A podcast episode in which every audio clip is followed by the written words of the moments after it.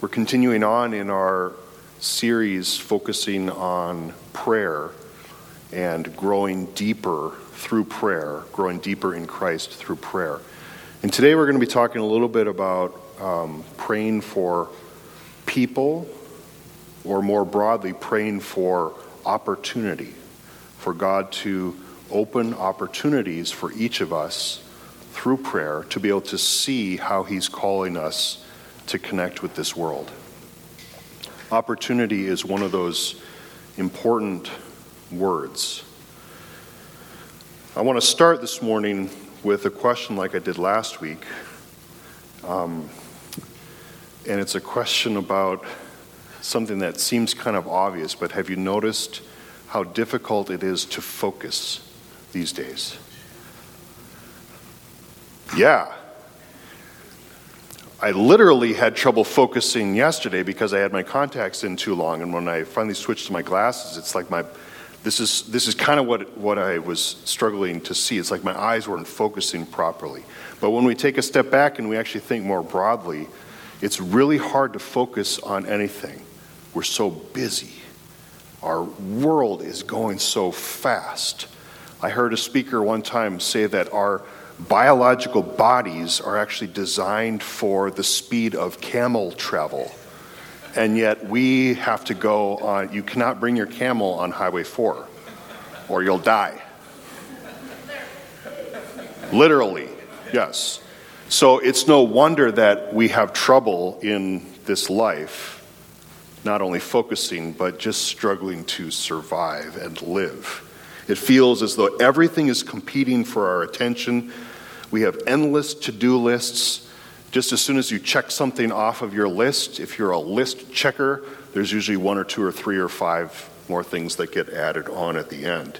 There's always things that need to get done, there's always things that are competing for our attention and there's never enough time to seemingly finish everything that we want to finish. This is, this is supposed to be a help. It was supposed to be a blessing, but sometimes I increasingly think that this, in many ways, can be a, a curse more than a blessing. And even though there's some wonderful benefits, like for instance, to have the Bible app on my home screen is wonderful. But the problem with even the Bible app is that there are 17,000, actually, there's 1.6 million other apps that are competing for our attention. And so it's hard to focus even on the Word of God, which we know, if you are a child of God, is important and should be one of our primary focuses, but it's so difficult. Even when you're on the Bible app, your phone can interrupt you if you don't have all of your notifications turned off. And so it can be hard even to stay in the Word on your phone. Sometimes it's good to actually have a hard copy. Every now and then. Now, when you're traveling, it can be very convenient to have it on your phone as well, other than bringing the big old thick Bible with you. Amid the busyness, not only do we have trouble focus, but we're often too distracted we're distracted and we sometimes forget to even do the simple things like read the word and pray. When we are distracted, the problem with this is, and this is why our phones can be a curse at times, we don't notice what's going on right around us or what's right in front of us. We're unaware of the people that God has even, is even bringing into our path in the moment because we're too distracted or we're, we're looking at that squirrel or listening to that bird that's cheeping out there right now or the man that just walked past the window there. You know, so our, we're, it's like we're constant ADHD people all the time, whether you have it or not. Distraction can also keep us from praying.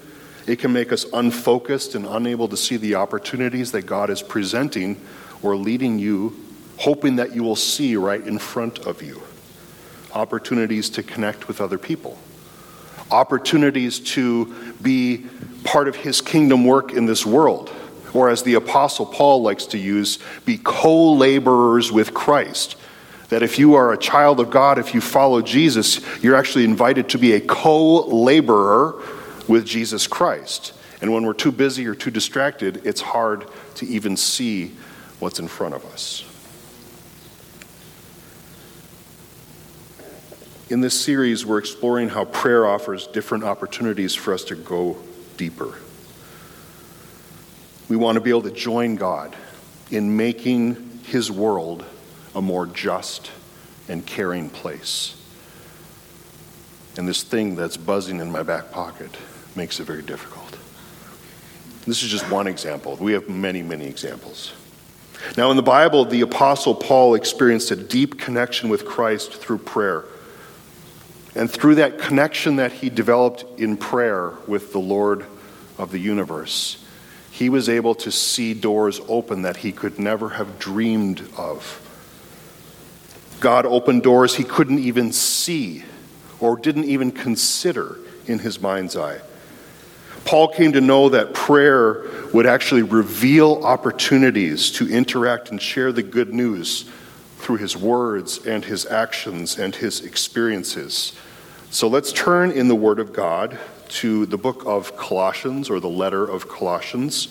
And we're going to focus on just a couple of verses right towards the end in chapter 4. Colossians 4, verses 2 through 6. I will read this from the physical Word of God this morning. Paul writes this Devote yourselves to prayer, being watchful and thankful. And pray for us too that God may open a door for our message so that we may proclaim the mystery of Christ, for which I am in chains, he says. Pray that I may proclaim it clearly as I should. Be wise in the way you act toward outsiders. Make the most of every opportunity. Let your conversation be always full of grace. Guilty. Seasoned with salt. Sometimes. So that you may know how to answer everyone. Paul writes with very few words in this instance. And he writes this great encouragement out of his experience in dealing with diverse people in diverse cities and populations, doing what he felt God had called him to do.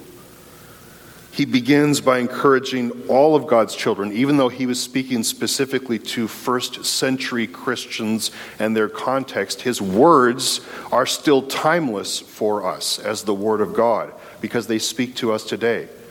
In essence, his words are words spoken to us as well encouraging us to first be devoted to prayer.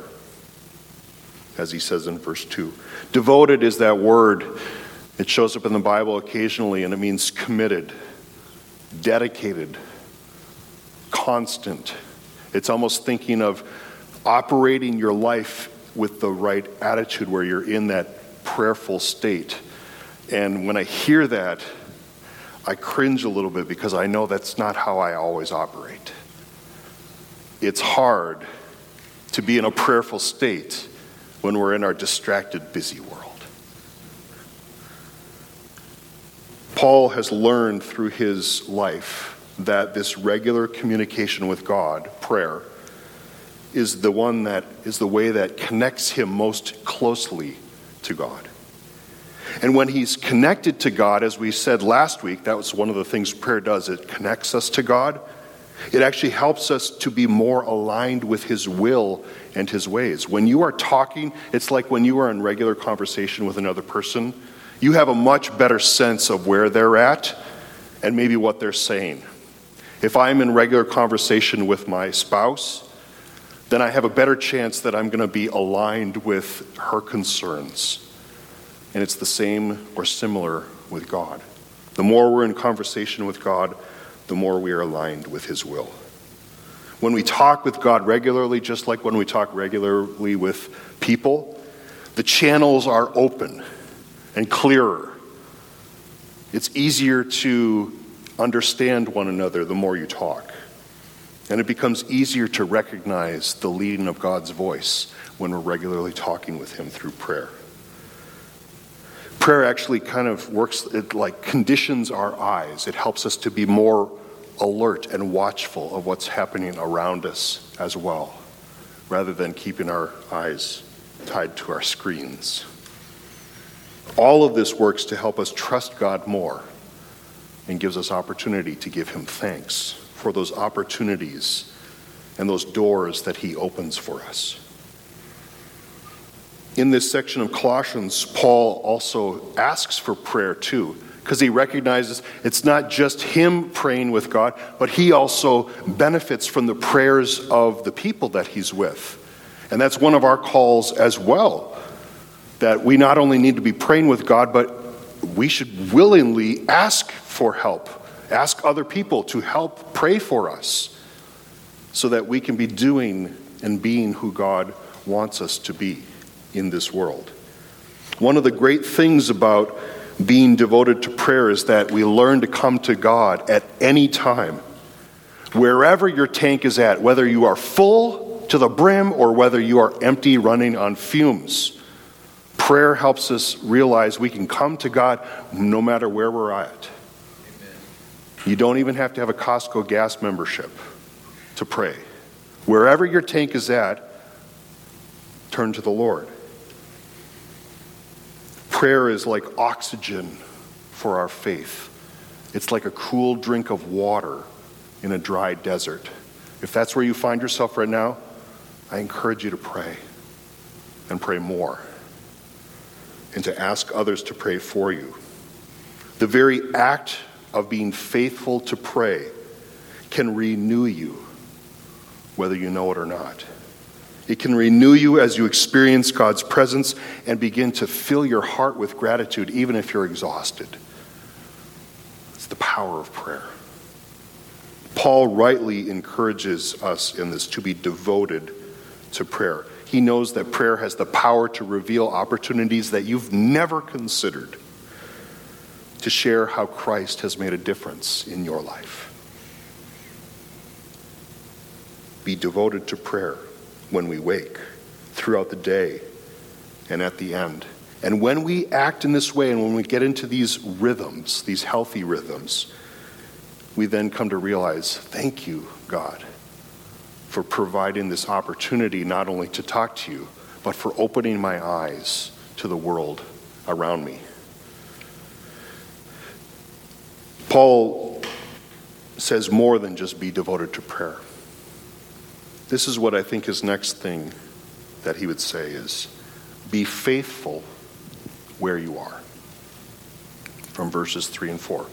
Be faithful where you are. Or if you want to add a few letters, wherever you are.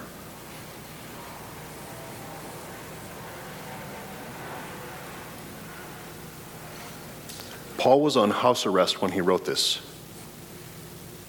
Yet he continued to proclaim the good news of Jesus right where he was. When we realize he's writing this while he's in chains, our first, indi- our first inclination might be why wouldn't he pray for the chains to just come off, for him to be free? Wouldn't he have had more impact? Wouldn't he have been more effective? Wouldn't he have reached more people for Christ if he was only free? Instead, Paul prays to be faithful right where he is at. One part of my brain, that doesn't make sense. And yet, the part of my brain that has learned through experience what faith is all about, it makes perfect sense. Paul, Paul prays right where he's at, and he prays for God to open doors to share the good news in a clear way and we read over and over in the Bible that even when he's in chains and imprisoned or under house arrest, he shares the gospel to whoever shows up. He shares how God has made a difference in his life. And I bet to some of those people, they're like, wow, this guy is doing this, and he's not free to move about. He's writing this very letter while he's in chains in Rome under house arrest. What does he do, or what is he able to do right where he's at? Well, God actually opens the way for him to continue his work. He not only writes this letter, he writes Ephesians, and Philippians and Philemon. And he thinks about other impacts and he speaks to people who come to that house and he talks to some of his some of the people who have imprisoned him or are watching over him and he continues to have a significant impact right where he is at. Far more than we would ever think he could. He doesn't sit back complaining or bickering or throwing a pity party. Oh, woe is me. Why am I? I can't do anything. I'm all bound up.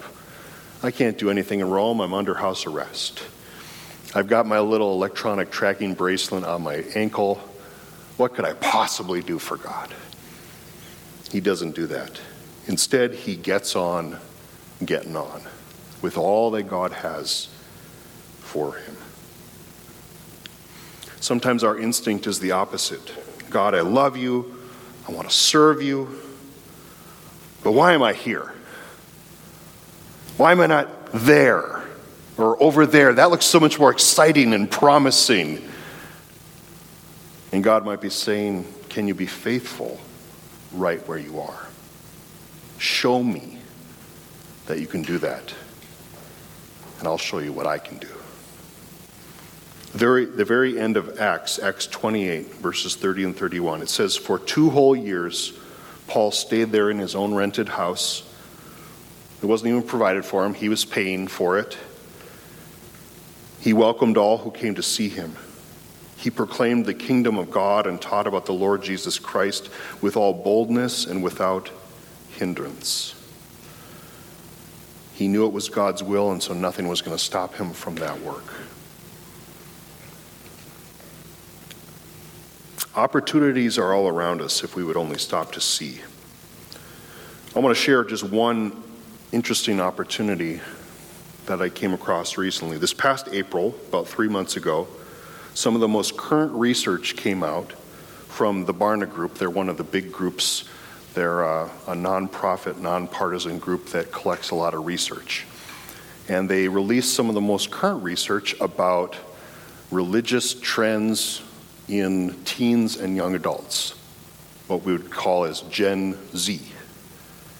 And they found out some very interesting things. These are people roughly 13 years of age up to about 28. What they found is that among many U.S. teens and young adults, there is a high motivation to learn about Jesus. Whether someone is already a Christian, whether they are somewhat or maybe a, they culturally identify as a Christian, or whether they're not a Christian yet.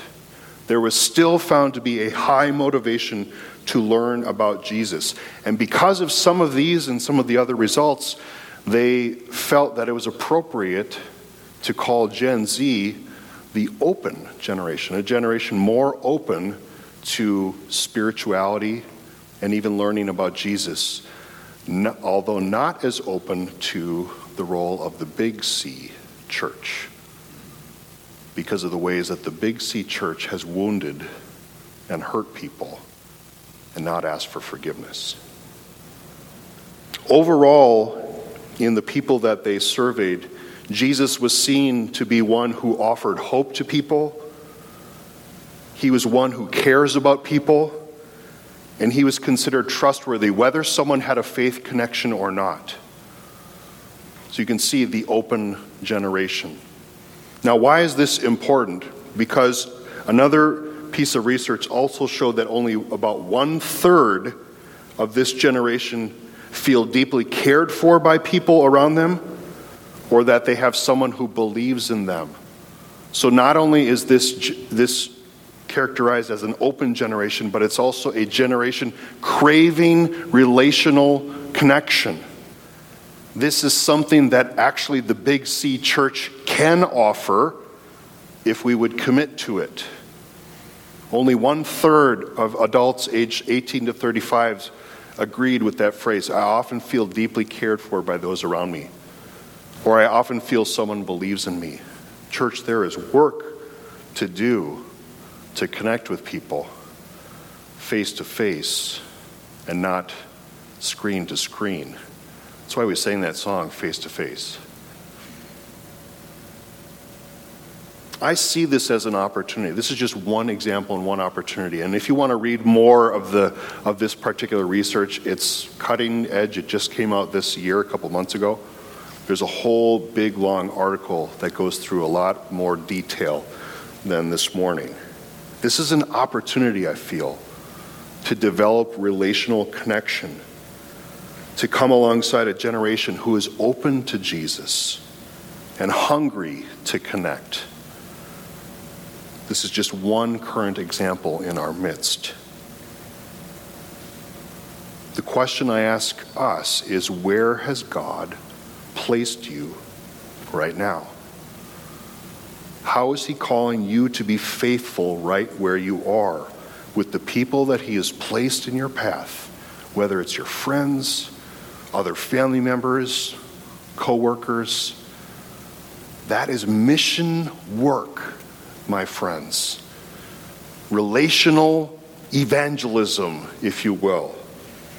Who has He placed next to you as an opportunity, not just as an irritant?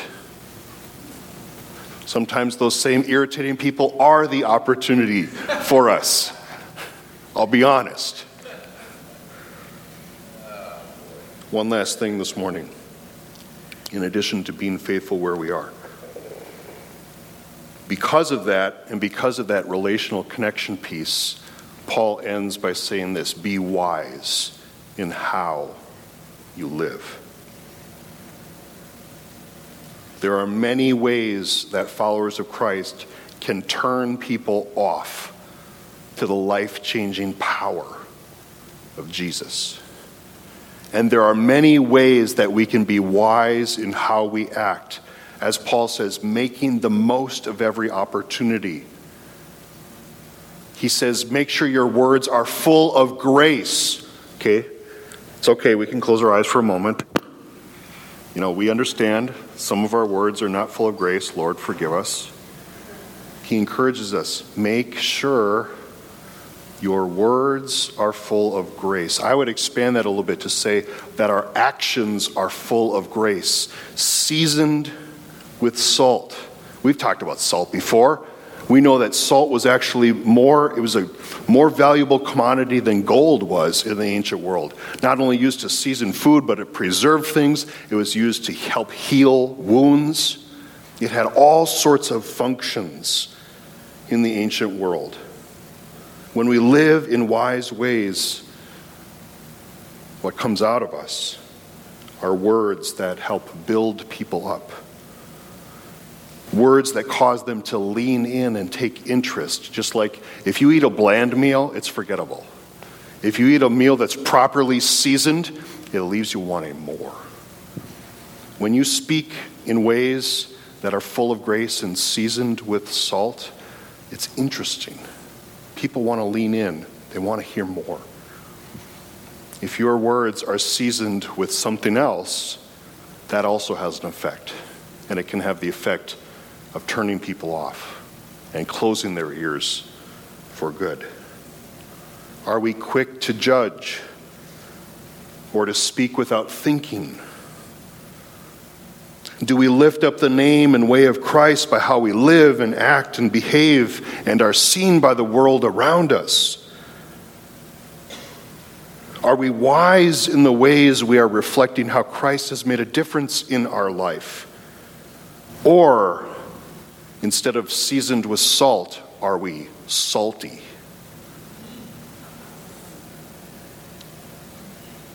Are we full? I know. There's a difference between being snarky and smart and salty. We're all salty a bit too. Are we full of grace? Are we full of anger and hate and judgment? All of which I would say are not wise demonstrations of the love of Christ to our world. Regular prayer helps deepen us in this way. Be wise in how you live. I'm not going to tell you how to live. Paul didn't even say that very often. He said, Be wise in how you live. And how are we wise? We seek the wisdom of the Lord in prayer. Let us be people then, as we conclude, who are on the lookout for opportunity. Opportunities to live the gospel through our lives. See, when Paul says proclaim the gospel, or even sometimes use the word preach, preach the gospel, often that is, that is in how you are living. Sometimes it will involve words, but not always. I want to encourage all of us to not let the many distractions in our world draw us away from the Lord. Pray that God would open doors for you with your friends and family and the many people that He places in your path. Let us be a people who see and listen to the stories and experiences of other people in our lives and speak words of wisdom when the opportunity arises. Let us be a people who are known by the way we love God, love each other, and love those whom God has put around us. I close with this verse that we shared last week from Hebrews 4. Let us therefore come boldly to the throne of grace. Let's pray. Father, I pray that now that you will not only receive our prayer, but that you would open our eyes and help us to take hold of the opportunities that you give to us. Maybe we have that one person in our life that you've placed a special burden on our heart. Maybe we're the one to reach them, and maybe not. We don't always know. But will you help us to boldly proclaim the gospel with how we live our life? May how we live be a reflection of your love and your work in us. We pray this humbly and in gratitude. And the church said, Amen. Amen. Church, as we prepare to go receive the benediction, may the Lord of heaven and earth bless you and keep you. May the Lord make his face to shine upon you and be gracious to you. May the Lord lift up his countenance upon you and give you peace. Go now into the world to love and serve him. Amen. Amen. Have a wonderful week, church.